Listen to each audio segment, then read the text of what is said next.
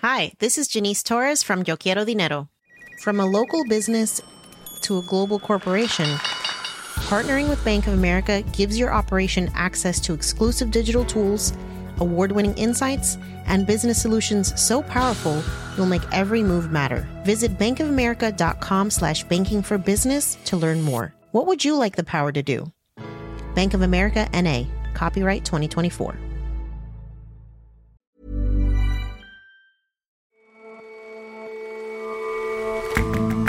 Hello and welcome to The Intelligence from The Economist. Today, from London, I'm your host, Jason Palmer. Every weekday, we provide a fresh perspective on the events shaping your world. Sufferers of Alzheimer's disease and their families have had one disappointment after another for years, as candidate drugs have failed to make it to market. We look at a genuinely promising new treatment that seems at last to slow the march of Alzheimer's. And it's time for our annual cost of living index, analyzing the most expensive and the cheapest cities in the world. As you might expect, inflation has driven up costs in most places, but not all. And there's a new city at the top of the list. First up, though,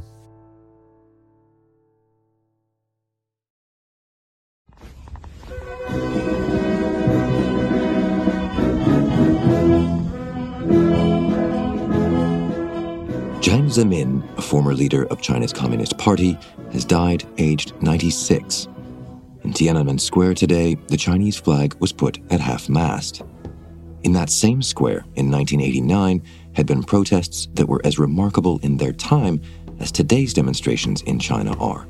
People brazenly, openly calling for the leader, Deng Xiaoping, to fall. Mr. Jiang came to power after those protests were put to a brutal, deadly end.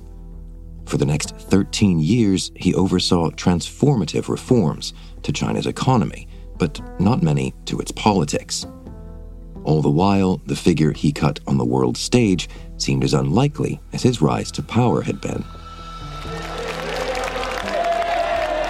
The Tiananmen Square protests were a crucial moment in the succession struggle surrounding Deng Xiaoping.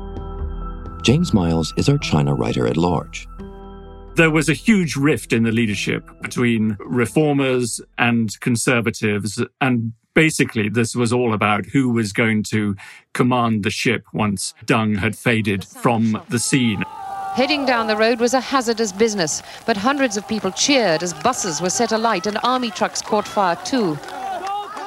And these divisions were what created the atmosphere that allowed the protests to gather steam. Leaders were bickering so much and dithering that they didn't step in quickly to prevent the demonstrations from growing. I was in the square at the time covering that unrest as a journalist. And people in China, for the first time since the Mao era, were coming out and calling for the overthrow of a serving leader, openly describing him as a dictator.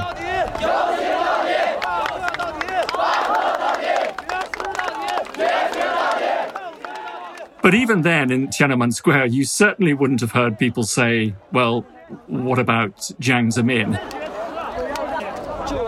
Jiang Zemin didn't really have an illustrious start as a politician. He didn't look like a man of great ambition. He was part of the nomenclatura, if you like, of China, a technocrat. And uh, shortly after the Communist Party came to power, that was the kind of role he played. He was sent off to Moscow, in fact, to work in the Stalin automobile factory. Later on, uh, became a government minister in charge of technology. And he was then in Shanghai, the party chief there, cracking down on dissent. He'd closed down a liberal newspaper. Maybe that's what endeared him to Deng Xiaoping when it was all over, when the massacre had been carried out in Beijing. He looked like a tough sort, somebody who spoke English, who could deal with foreigners, and perhaps somebody who could get economic reforms back on track, but uh, keep the lid on any dissent. A compromise figure, perhaps. And so did he fulfill those expectations to calm things, to reform things, to be a compromise figure? Well, he certainly fulfilled Deng Xiaoping's expectations when it came to ensuring that there were no further protests. He successfully stifled all dissent in the aftermath of Tiananmen. But as for economic reform, that was more problematic. There were hardliners in the party then who were arguing that the real cause of Tiananmen was the way in which the country's economy was liberalizing and that state control over the economy was absolutely necessary to prevent this kind of thing happening again. And it looked like Jiang Zemin was siding with that camp. But uh, lo and behold, Jiang veered in the other direction. The boom, the extraordinary economic growth that we saw throughout the rest of that decade, dated from 1992. And the rest, as they say, is history. So that was the kind of ideological journey that he took. But what was he like as a, as a person, as a leader? Well, he was a very unusual figure. We had thought of him as a somewhat grey apparatchik before he took power. But it turned out he was much more colourful than that. And he was a bit of a show off. He loved having the stage. He loved to use his English. He loved to show when he met foreign leaders that he had a command of the language. And one of his favorite tricks, if you like, in such meetings was to recite snatches of the Gettysburg Address by Abraham Lincoln. Four score and seven years ago, our fathers brought forth on this continent a new nation conceiving liberty and dedicated to the proposition that all men are created equal. And it went further than reciting from American speeches. He also loved to sing. And much to the astonishment of foreign leaders who he was uh, entertaining, he would burst into song. And there was an example in November 1996 when he joined the president of the Philippines, Fidel Ramos at that time, in a rendering of Love Me Tender.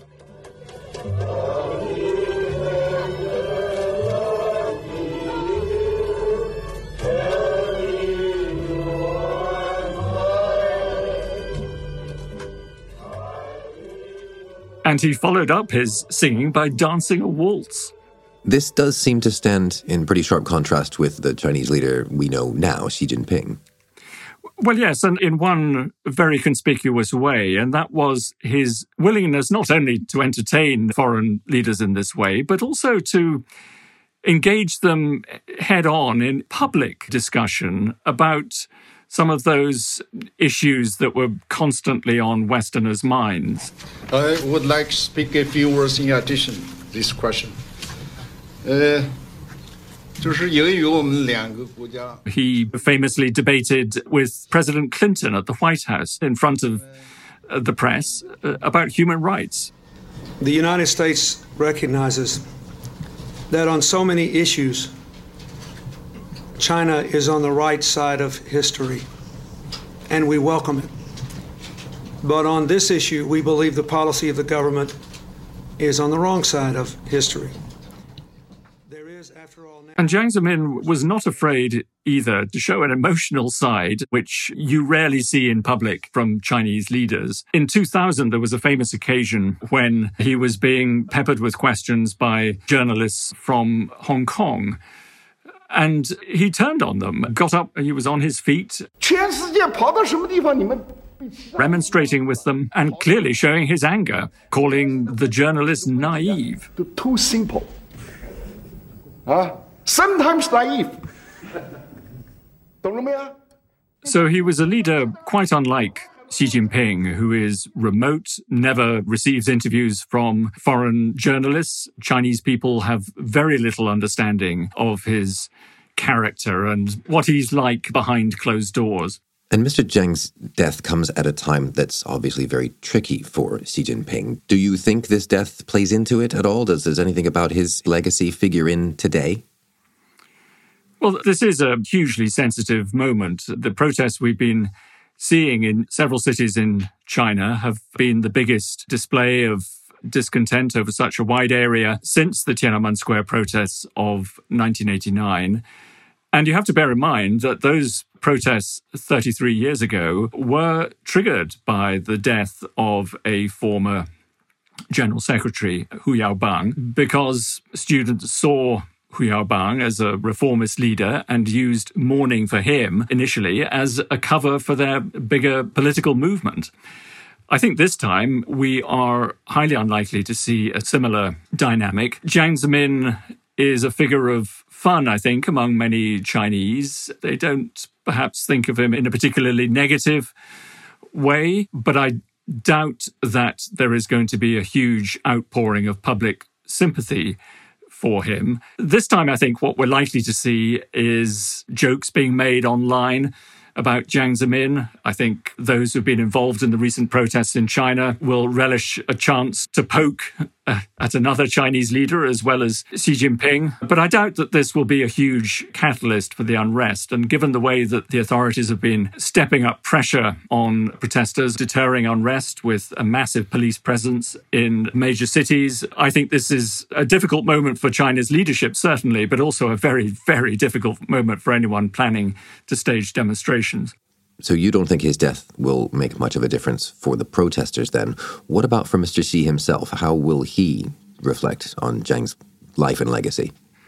Well, I don't think he will be greatly saddened by Jiang Zemin's passing. For much of the past 10 years of Xi Jinping's rule, what he's actually been trying to do is push back against the influence of elders. As Xi Jinping saw it, the China that he took over in 2012 was a country that was really at risk of following the same path as the Soviet Union. It was that serious. And Jiang Zemin's rule and the rule of the next leader, Hu Jintao, had been characterized by a kind of laxity, widespread corruption, a lack of discipline within the Communist Party. And that's what Xi Jinping has been trying to change, ensure that the party is an efficient fighting machine that can quickly respond to the will of the supreme leader. A number of those who have been purged during Xi Jinping's anti corruption campaign have been close to Jiang Zemin. And so I think this is a moment when Xi Jinping will be thinking, at long last, I'm the one who is completely in charge. The elders have gone. Thanks very much for joining us, James. Thank you, Jason.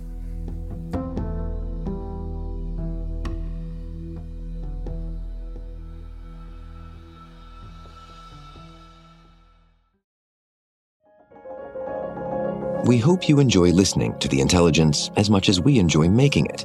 We're always thinking of ways to improve, and to do that, we'd like to know more about you do us a little favor and fill out a short questionnaire at economist.com slash intelligence survey. The link is in the show notes. Thanks a lot.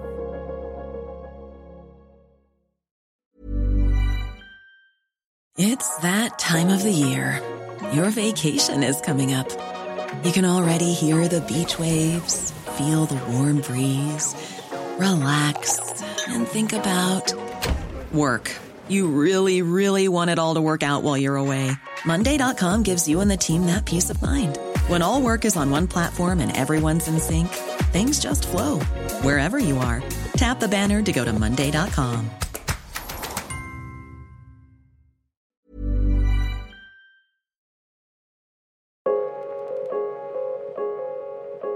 Broadly, life expectancy is on the up globally which means the diseases of old age will be too.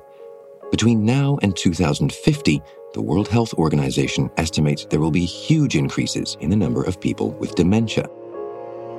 From 55 million to 139 million. The biggest cause of dementia is Alzheimer's disease, and the pharmaceutical push against that has been littered with failures. But the latest candidate treatment might just break that trend. So, what we've just heard is that a drug called lecanemab has shown some promising results in a trial of whether or not it can hold back the ravages of Alzheimer's disease. Natasha Loder is The Economist's health policy editor. The makers of the drug conducted a trial on about 1,700 participants, and they were crucially in the early stages of Alzheimer's.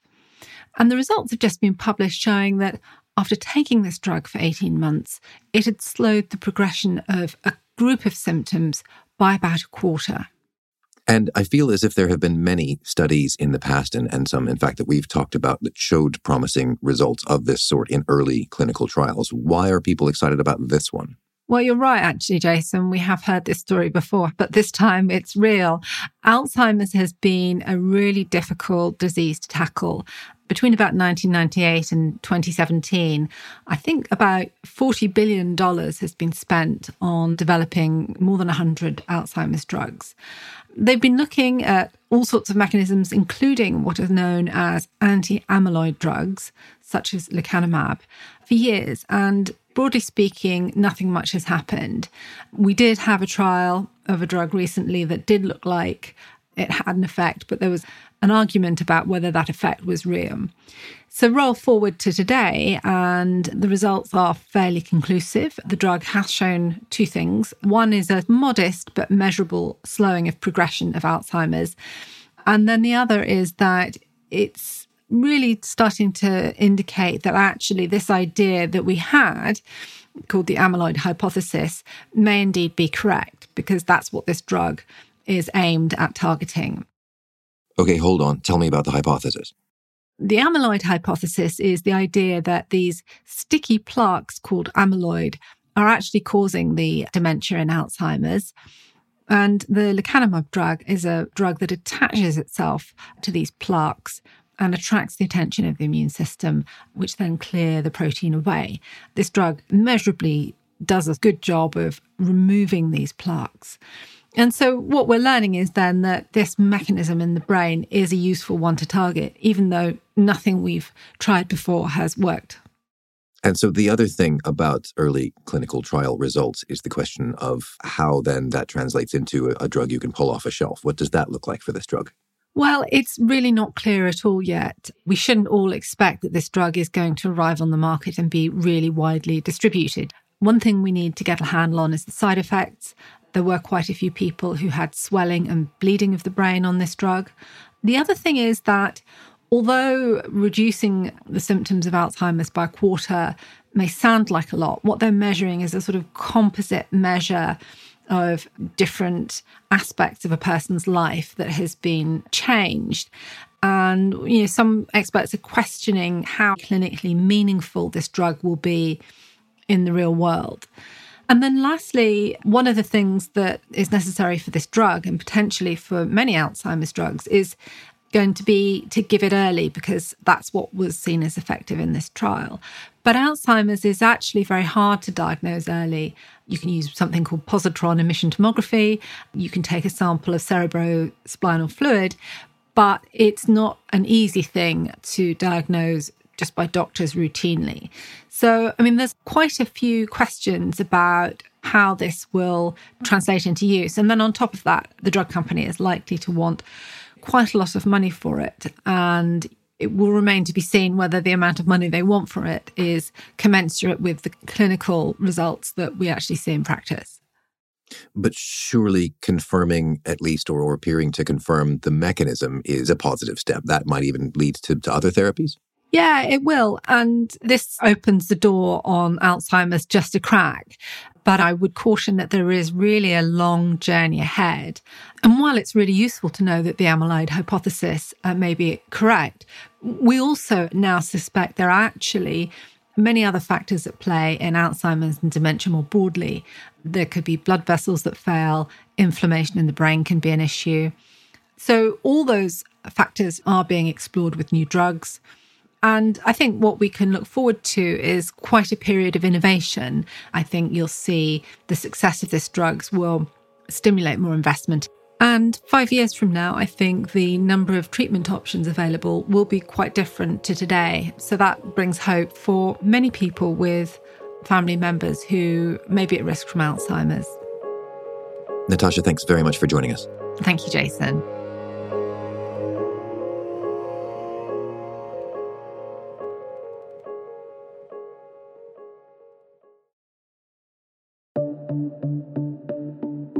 Rampant inflation we keep talking about on the show is leading to crippling changes in the cost of living all over the world. The cost of living in the UK is rising and it's changing people's lives. Australia faces rising inflation and interest rates. Dozens of people in Italy burned their gas and electricity bills in protest of skyrocketing costs that they say they simply cannot afford. The typical American household is now spending nearly $500 more every month on the same goods and services. But not everywhere is feeling the same sharp squeeze. There are even places where it's got cheaper to live this year. Figuring out which is which is the annual job of our sister organization, the Economist Intelligence Unit, or EIU, which has just come out with its ranking of the world's most expensive and cheapest places to live. So, the EIU's World's Cost of Living Survey tracks the prices of about 200 goods and services in 172 cities worldwide. And on average, this year, we found that the cost of living prices have risen by 8.1% year on year in local currency terms. Anna Nichols is a managing editor at the EIU.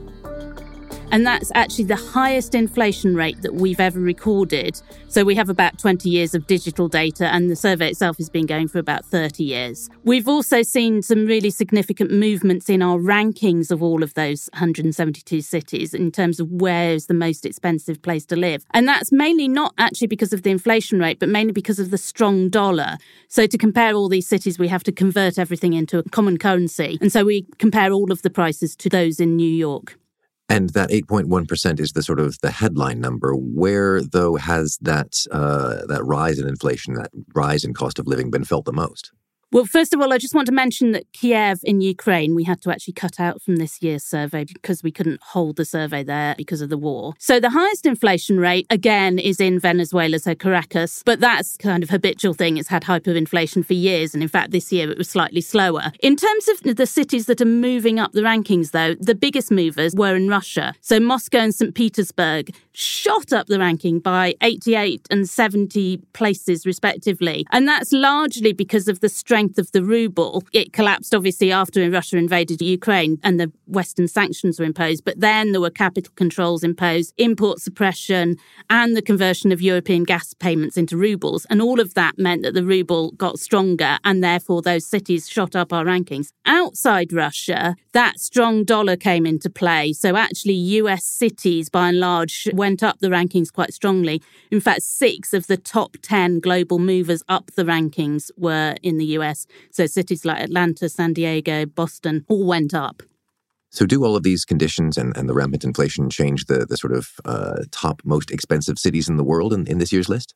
So, the usual suspects have basically kind of moved around a little bit. And the really big news is that New York is actually at the top of the rankings for the very first time. So it's up from fifth place last year to first. It's actually tying with Singapore, which is a habitual city at the top of the rankings. So it's back in pole position for the eighth time in 10 years. The inflation rates in those cities are not terribly high in comparison to other places. So they're just over 5% though that is definitely high by historic standards. But the key point is that their currencies are strong, including the dollar, obviously. And those two cities have therefore pushed Tel Aviv in Israel, which was top in the rankings last year, down into third place. And so, picking apart that that headline inflation number that's driving so much of what's going on here, what exactly is it that's got so much more expensive?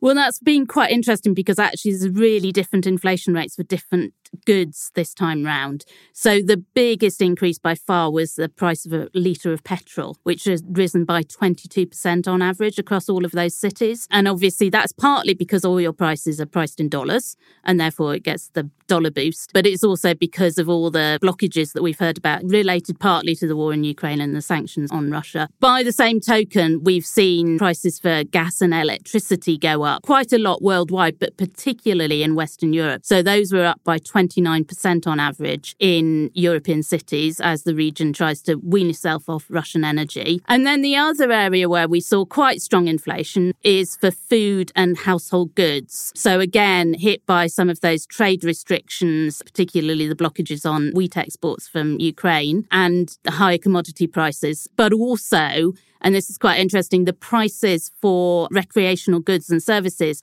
were quite subdued in comparison. So that suggested to us that consumers, because they were worried about the cost of living crisis, were focusing their spending on essentials like food and energy. And so, did any cities buck the trend, actually get cheaper to live in? There was only one city that actually got cheaper, which was Osaka in Japan. And that's partly because Japan has managed to maintain relatively strong currency while keeping its interest rates relatively low. The cheapest cities in our rankings, though, are actually Damascus, Tripoli, and Tehran. And that hasn't changed very much. They're habitually towards the bottom of our rankings because they have weak economies, weak currencies, and not much local purchasing power. And in looking through the lists and the data, do you have some reading of the tea leaves in terms of what's going to happen with all this come next year? Well, EIU overall, we always compare our WCOL inflation rates with the national inflation rates, and normally they correspond relatively closely, though obviously cities have different trajectories as well. But overall, EIU is forecasting that global consumer price inflation is going to fall from an average of 9.4% this year, 2022, to 6.5% in 2023. So that's still really high in historic terms, but we'll definitely expect some of that kind of easing of prices to be reflected in next year's survey. So that should be a little bit of relief for households. Anna, thanks very much for your time. Well, thank you very much for having me on the show.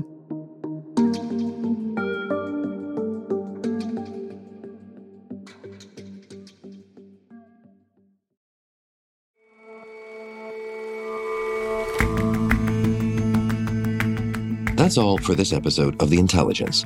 Don't forget to let us know what you think of the show by taking our listener survey at economist.com slash intelligence survey. We'll see you back here tomorrow.